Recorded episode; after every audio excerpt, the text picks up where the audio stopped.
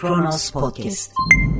Yaşam üzerine pek çok özlü söz söylenmiş, pek çok güzel öykü, roman kaleme alınmış. Zaten hemen tüm edebi eserlerde yaşam etrafında örgülenmiş.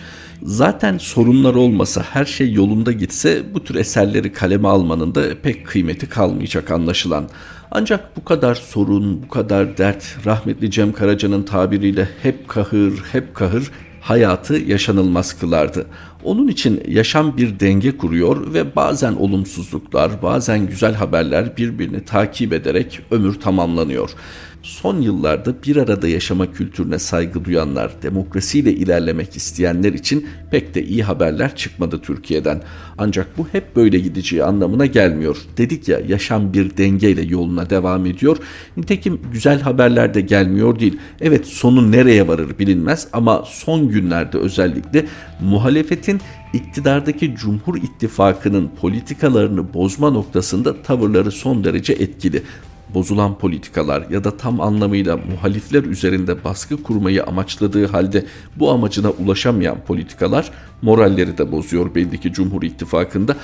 Çünkü olmadık açıklamalar geliyor. Demokratik bir ülkede zikredilmemesi gereken, bir siyasi tarafından hele hele zikredilmemesi gereken parti kapatma şu an gündemde. Bunun için Cumhur İttifakı kanadından ama özellikle MHP tarafından daha ağır ve kesin ifadeler gelirken Adalet ve Kalkınma Partisi belki de muhalefetin etkisiyle, muhalefetin tabiri caizse bu zokayı yutmamasının etkisiyle daha yumuşak, daha demokrat bir söylem tutturuyor. Nitekim en son AK Parti Grup Başkanı Naci Bostancı biz siyasilerin bir takım talepleri olur, siyaseten bakarız meseleye ama parti kapatma hukukun konusudur dedi ve böyle bir tavır belirlemiş oldu. Bu bundan sonra sanırım AK Parti ve AK Parti mensuplarının söylemleri açısından da belirleyici olacak. Ama öte yandan MHP'yi bu konuda iyice yalnızlaştıran tavır yani muhalefetin ortaya koyduğu tavır son derece önemli.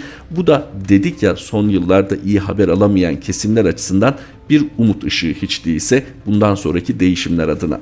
Merhaba 4 Mart 2021 Perşembe günün tarihi ve Kronos Haber'de Kronos günden başlıyor. Akşener, İyi Parti fezlekelerin önünü arkasını iyice okur, gereğini yapar. Partisi'nin Türkiye Büyük Millet Meclisi grup toplantısında konuşan İyi Parti Genel Başkanı Meral Akşener, Türkiye Büyük Millet Meclisi'ne gönderilen 33 fezleke ile ilgili açıklamalarda bulundu. İyi Parti'nin bu fezlekelere ne diyeceğine takmışlar diyen Akşener, İyi Parti milletin derdi konuşulmasın diye önüne getirilen fezlekelere gözü kapalı el kaldırmaz. İyi Parti o fezlekelerin önünü arkasını iyice okur. Çünkü İyi Parti o fezlekelerin önünde biri varsa ardında da sizin olduğunuzu çok iyi bilir. Özetle İyi Parti Türk yargısının hazırladığı fezlekeye bakar, gereği neyse onu yapar ifadelerini kullandı. Akşener'in konuşmasında şunlar öne çıktı. İyi Parti terörün yanında yöresinde olmaz. Mesela İyi Parti teröriste masa kurmaz, pazarlık yapmaz. Mesela İyi Parti teröristin kafasından konfeti temizlemez. Mesela İyi Parti seçim kazanmak için terörist mektubuna, katil röportajına bel bağlamaz. İyi Parti her zaman milletinin yanında, demokrasinin yolundadır. Mesela İyi Parti sandıkta başkasına oy verdi diye milletine bela okumaz. Mesela İyi Parti itirazı olan gencine, esnafına, çiftçisine terörist demez. Mesela İyi Parti millet şehidine ağlarken lebalep kongrelerde sırıta sırıta konuşmalar yapmaz. İyi Parti hukukun yanında adaletin peşindedir. Mesela İyi Parti terörden siyaset devşirme peşinde olanların ipiyle kuyuya inmez. Mesela İyi Parti adaleti siyasi hesaplarına meze yapmaya kalkanlara alkış tutmaz.''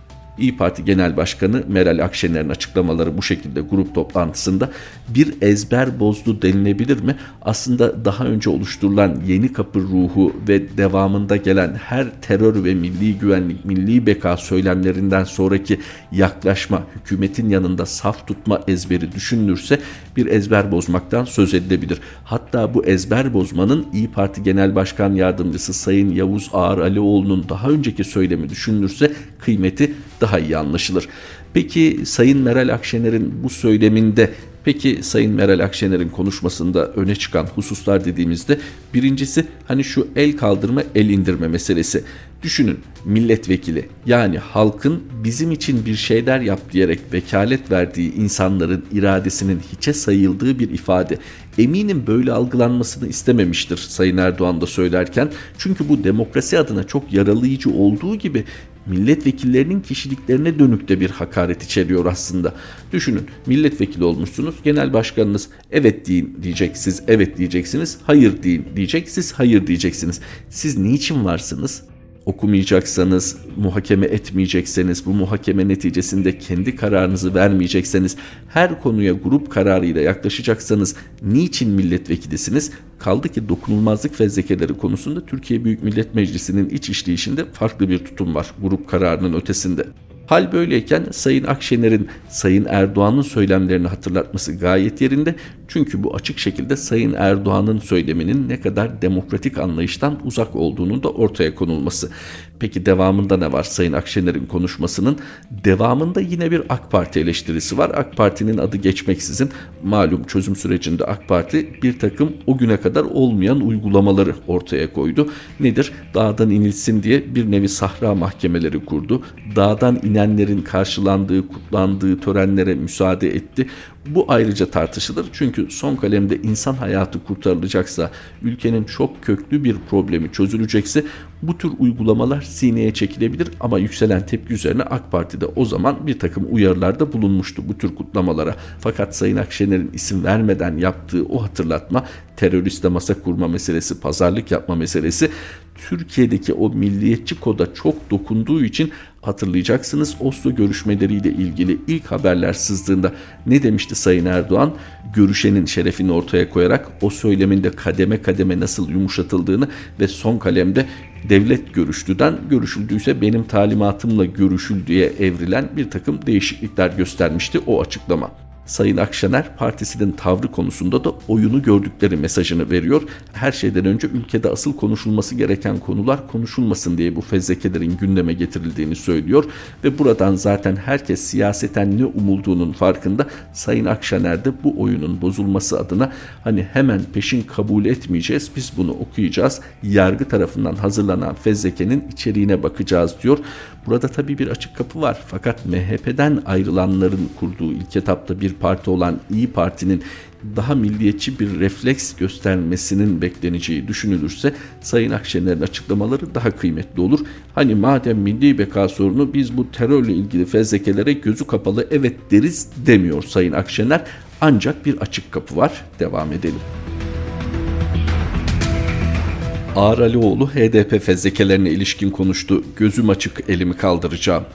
Partisinin Türkiye Büyük Millet Meclisi grup toplantısında İyi Parti milletin derdi konuşulmasın diye önüne getirilen fezlekelere gözü kapalı el kaldırmaz. İyi Parti o fezlekelerin önünü arkasını iyice okur çünkü İyi Parti o fezlekelerin önünde biri varsa ardında da sizin olduğunuzu çok iyi bilir. Özetle İyi Parti Türk yargısının hazırladığı fezlekeye bakar gereği neyse onu yapar sözleriyle dikkatleri çeken İyi Parti Genel Başkanı Meral Akşener'in konuşmasının yankıları sürüyor. Akşener'in Türkiye Büyük Millet Meclisi'ne gönderilen 33 fezlekeye ilişkin değerlendirmeleri hakkında açıklama yapan İyi Partili Yavuz Ağar Alioğlu gözüm açık elimi kaldıracağım dedi. Ağar Alioğlu'nun Akşener'in Türkiye Büyük Millet Meclisi'ndeki konuşması sırasında alkışlamaması da dikkatlerden kaçmamıştı. HDP ve DBP'li milletvekillerine ait dokunulmazlık dosyalarının Türkiye Büyük Millet Meclisi Başkanlığı'na sunulmasının ardından Habertürk'te Veys Ateş'in sunduğu programda konuşan İyi Parti İstanbul Milletvekili Yavuz Ağar Alioğlu, fezleke oylamalarına da tamamen aklım, kalbim, vicdanım ve gözüm açık elimi kaldıracağım ve evet diyeceğim ifadelerini kullandı. Ağralioğlu biz gençlik yıllarımızdan itibaren teröre karşı şuurlu ve gözü açık bir hayat yaşadık. Terörle ilgili hassasiyetimiz de çok net ve bellidir. Milim sapmadık. Fezleke oylamalarına da tamamen aklım, kalbim, vicdanım ve gözüm açık elimi kaldıracağım ve evet diyeceğim dedi. Burada acaba asıl mesele meşru zeminde kurulmuş bir siyasi partinin terör örgütüyle olası irtibat ve iltisakı üzerinden fezleke hazırlamak, parti kapatmaya gidecek bir yolu açmak mı? Yoksa burada amaç siyasi bir yol açmak mı? İyi Parti saflarını ayrıştırmaya dönük bir operasyon düşünülmüş müdür? İnsanın aklına o geliyor. Ben düşünülmüş müdür diyorum. O zaten gerekli görülmüşse değil düşünme çoktan uygulamaya konulmuştur da. Fakat Sayın Ağar Alioğlu'nun ısrarla düşünmesi gereken konu bir bileşeni oldukları İyi Parti olarak bir bileşeni oldukları Millet İttifakı'nı zayıflatacak bir hamle çok açık. Peki buna mukabil Cumhur İttifakı'nı güçlendirmeyecek mi? Peki sizin muhalif olmanız sizin de bazı meselelere bu cepheden bakmanızı gerektirmez mi? İyi Parti'de fezlekeler konusunda artık kapalı kapılar ardında mı olur ya da kamuoyuna açık bir şekilde mi olur ama bir tartışma yaşanacağı ve hali hazırda yaşandığı da açık. Bu Cumhur İttifakı ve Millet İttifakı iktidar ve muhalefet arasındaki gidişatta da ciddi bir kırılmaya yol açma potansiyeline sahip. Onun için Sayın Akşener'in tutumu önemli. Ona rağmen Sayın Ağar bu ifadeleri de sözünü ettiğimiz kırılma noktasına işaret ediyor. Yani burada İyi Parti CHP ile birlikte dokunulmazlıkların kaldırılmaması yönünde oy kullandığı takdirde ciddi bir planı da boşa çıkarabilir. İspatı da zaten MHP cenahından gelen açıklamada. MHP'den Akşener'e evden kaçan kız tribi yapıyor, fosforlu cevriyelik taslıyor. MHP Genel Başkan Yardımcısı Semih Yalçın yazılı açıklama yaparak İyi Parti lideri Meral Akşener'e şöyle karşılık verdi. Akşener kelebek rüyasından ve evden kaçan kız triplerinden uyandığında görecektir ki MHP Türkiye gerçeklerinin tam merkezindedir. MHP ekonomiden dış politikaya, hukuktan milli güvenliğe, adaletten toplumsal barışa kadar Türkiye'nin mevcut sorunlarına çözüm üretmek için gece gündüz çalışan bir partidir.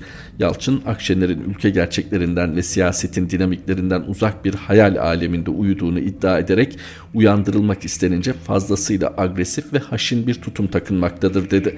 Genel Başkan Meral Akşener'i İyi Parti müdiresi olarak nitelendiren Yalçın, sırf politika kavgasında üste çıkmak ve ön almak için İyi Parti müdiresinin diline doladığı kelimelere ve takındığı mağrur üsluba bir bakın. Ne ağzına ne de kalıbına yakışmaktadır. İyi Parti müdiresi fosforlu cevriyelik taslayan banal bir dille MHP için tatava yapmaktan bahsederken aslında politikada ne kadar yavan, ham, oturmamış, tatavacı ve olgunlaşmamış bir figür olduğunu ispatlamaktadır dedi açıklamayı yapan MHP Genel Başkan Yardımcısı Sayın Semih Yalçın onun için üslup hiç şaşırtıcı değil. Daha önce de benzer üslubu kullanmıştı. Yine kadınlara hitap ederken de bu üslubunu esirgemediğini görmek ayrıca üzücü. Bu başka bir not. Fakat söylemine bakılırsa öngörülen yani İyi Parti içinde çatlatılabilecek bir alan bulunursa MHP'nin ve tabi dolayısıyla Adalet ve Kalkınma Partisi'nin bundan kaçınmayacağı açık. Zaten mevcut HDP üzerinden kapatma senaryoları bu amaçla kurgulanmış gibi görünüyor. Sayın Yalçın'ın yazılı açıklaması da bunu doğrular mahiyette. Daha önce 90'larda parti kapatmalar yaşandı. Bu ülkeye ne kattı, Kürt siyasetine ne kattı, Kürt siyasetini nereden nereye getirdi, terörün çözümüne nasıl katkısı oldu bambaşka bir alan, bambaşka bir tartışma konusu ve Türkiye'nin asıl konuşması gereken sorun o belki de. Fakat şimdi olay bir siyasi manevraya dönüştürülmüş durumda. İyi Parti'nin tutumunun çok belirleyici olacağı açık. Acaba İyi Parti muhtemel bir yeni kapı ruhuna mı kapılır yoksa Genel Başkan Sayın Akşener'in ifade ettiği gibi meselenin konuşulması gereken asıl konuların konuşulması gerektiğini mi ortaya koyar? Peki nedir asıl konuşulması gereken konular? Ekonomiye ne dersiniz? Turhan Bozkurt'un yazısı Erdoğan o çekip birkaç aylığına vermişti. Merkez Bankası'nın faizi 2 ayda %10,25'ten %17'ye çıkarması bile enflasyon canavarını durdurmaya yetmedi. Enflasyon gümbür gümbür geliyor. Sokağın enflasyonuyla bağını tamamen koparmış Türkiye İstatistik Kurumu'nun verileri bile gösteriyor ki en kötü günler geride kaldı demek için henüz erken. Tüketici fiyatları endeksi Şubat'ta %0,91 artarken yıllık enflasyon %15,61'e yükseldi. 2011 yılından beri en yüksek Şubat ayı enflasyonu olarak kayda geçti. Üretici fiyatları ise %27,09 arttı. Üretici fiyatları endeksi ile tüketici fiyatları endeksi arasında makasın açılmasının iki sebebi var. İthal ürünlerin fiyat artışı haliyle ilk önce imalat sanayiinde hissediliyor. Koronavirüs salgını sebebiyle talep çok yetersiz kaldığı için de zamlı tarife aydan aya etiketlere yansıtılıyor. Ocak'ta elektrikte kilowatt saat tarifesine %6, doğalgazın 1000 metreküp ücretine %1 zam yapılmıştı. Doğalgaz zammı aynı oranda Şubat ve Mart aylarında da otomatiğe bağlandı. Köprü, tünel ve otoyol geçiş ücretlerinin %27 ila %40 artırıldığı bir dönemde enflasyonda düşüş beklemek gibi bir iyimserliğe kapılan Merkez Bankası'nın 2021 yılı sonu için %9,4 hedefini tutturması mümkün değil. Üreticinin maliyeti arttığı gibi tüketicinin cebinden çıkan para da katlanıyor. Merkez Bankası enflasyonla mücadeleyi bankalara 200 liralık banknot yerine 5, 10, 20 liralık banknotları tercih edin talimatı vermek olarak anlamış. Nisan'da %17-%18 seviyesine çıkacağı gün gibi aşikar olan tüketici fiyatları endeksi aynı zamanda döviz kurlarını tekrar fırlatacak. Türkiye İstatistik Kurumu'nun %16'da tuttuğu yıllık enflasyon, enflasyon araştırma grubu ENAK tarafından ilan edilen 6 aylık ki %19,98 tüketici fiyatları endeksinin bile gerisinde. TÜİK'e göre Şubat'ta aylık sadece %0,9 artan tüketici fiyatları endeksi enflasyon araştırma grubu verilerinde %1,84'e yükseldi. Amerika'da John Hopkins Üniversitesi'nden Profesör Doktor Steve Hanke'nin ölçtüğü gibi sokağın enflasyonu %40'ın üzerinde. Vatandaşın elinde avucunda kalan 3 kuruşu hemen dövize çevirmesi sebepsiz değil. Enflasyonda ilk 10 arasına girilmişse bankalardaki toplam mevduatın %57'sinin döviz olarak muhafaza edilmesine şaşmamak lazım. Faizi radikal şekilde artırarak güya Türk lirasını cazip hale getirdiğini zanneden Türkiye Cumhuriyet Merkez Bankası Başkanı Naci Ağbal'ın 235 milyar dolar döviz mevduatını ucuza bozdurma hamlesi sonuçsuz kaldı. Ağbal farkında olmayabilir ancak Adalet ve Kalkınma Partisi teşkilatlarında hani faiz artınca enflasyon düşecekti soruları yüksek sesle dile getiriliyor. Kongreleri için ziyaret ettiği şehirlerde AK Parti lideri ve Cumhurbaşkanı Recep Tayyip Erdoğan'a faizler daha da artarsa tamamen biteriz, batıyoruz mesajları verilirken Ağbal'a verilen birkaç aylık çekin vadesinin dolduğu anlaşılıyor. Hemen birileri hükümet ne derse desin Türkiye Cumhuriyet Merkez Bankası özel değil mi diyebilir. Kağıt üzerinde öyle olabilir. Ancak başkanın görev süresi dolmadan gece yarısı kararnameyle değiştirildiği bir Merkez Bankası'nın özelliğinden bahsedilemez. Erdoğan'ın danışmanı Yiğit Bulut, Merkez Bankası'nın çiçeği burnunda başkanı Naci Ağbal'ı emperyalizme hizmet etmekle suçladı. Gelişmekte olan piyasalarda Merkez Bankası en yüksek faizi veren Türkiye. Bu gece parası en çok değer kaybeden Türkiye. Anlamı çok açık. Faizi yükseltmekle paranın değeri korunamıyor. Emperyalist ezber çöküyor. Sarayın bazı mesajları danışmanları üzerinden verdiğini bilecek kadar Erdoğan'ın yakınında bulunmuş bir isim Naci Ağbal. Dolayısıyla 18 Mart'ta yol ayrımına geldi. Ya faizi etkili şekilde artıracak ya da kurda yeni tırmanışın işaret fişeğini fırlatacak.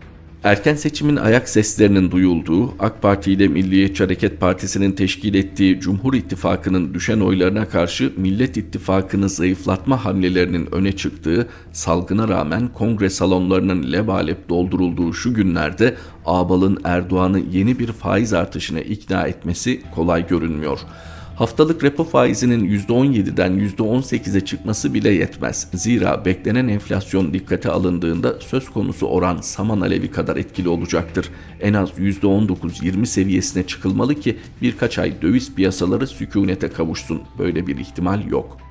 Müstafi Hazine Bakanı Berat Albayrak'la Ağbal'ın Selefi Murat Uysal günah keçisi ilan edildiğinde %2-3 reel faiz sözü verilerek ikna edilen sıcak para baronları şimdiden TL'den kaçmaya başladı. Doların ana vatanında tahvil faizi yükseliyor.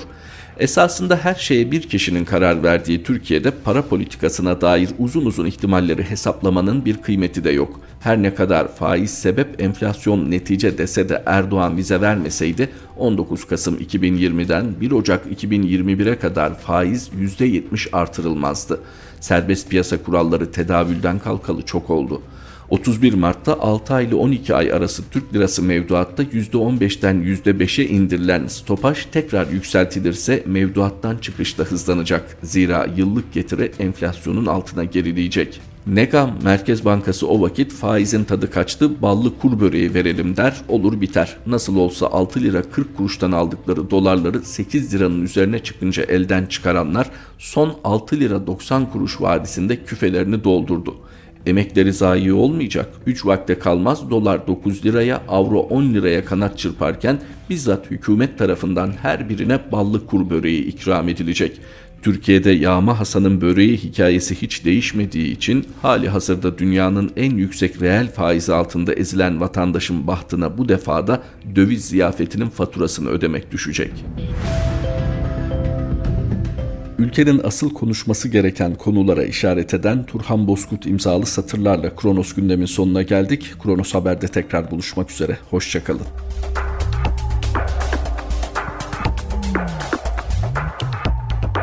Kronos Podcast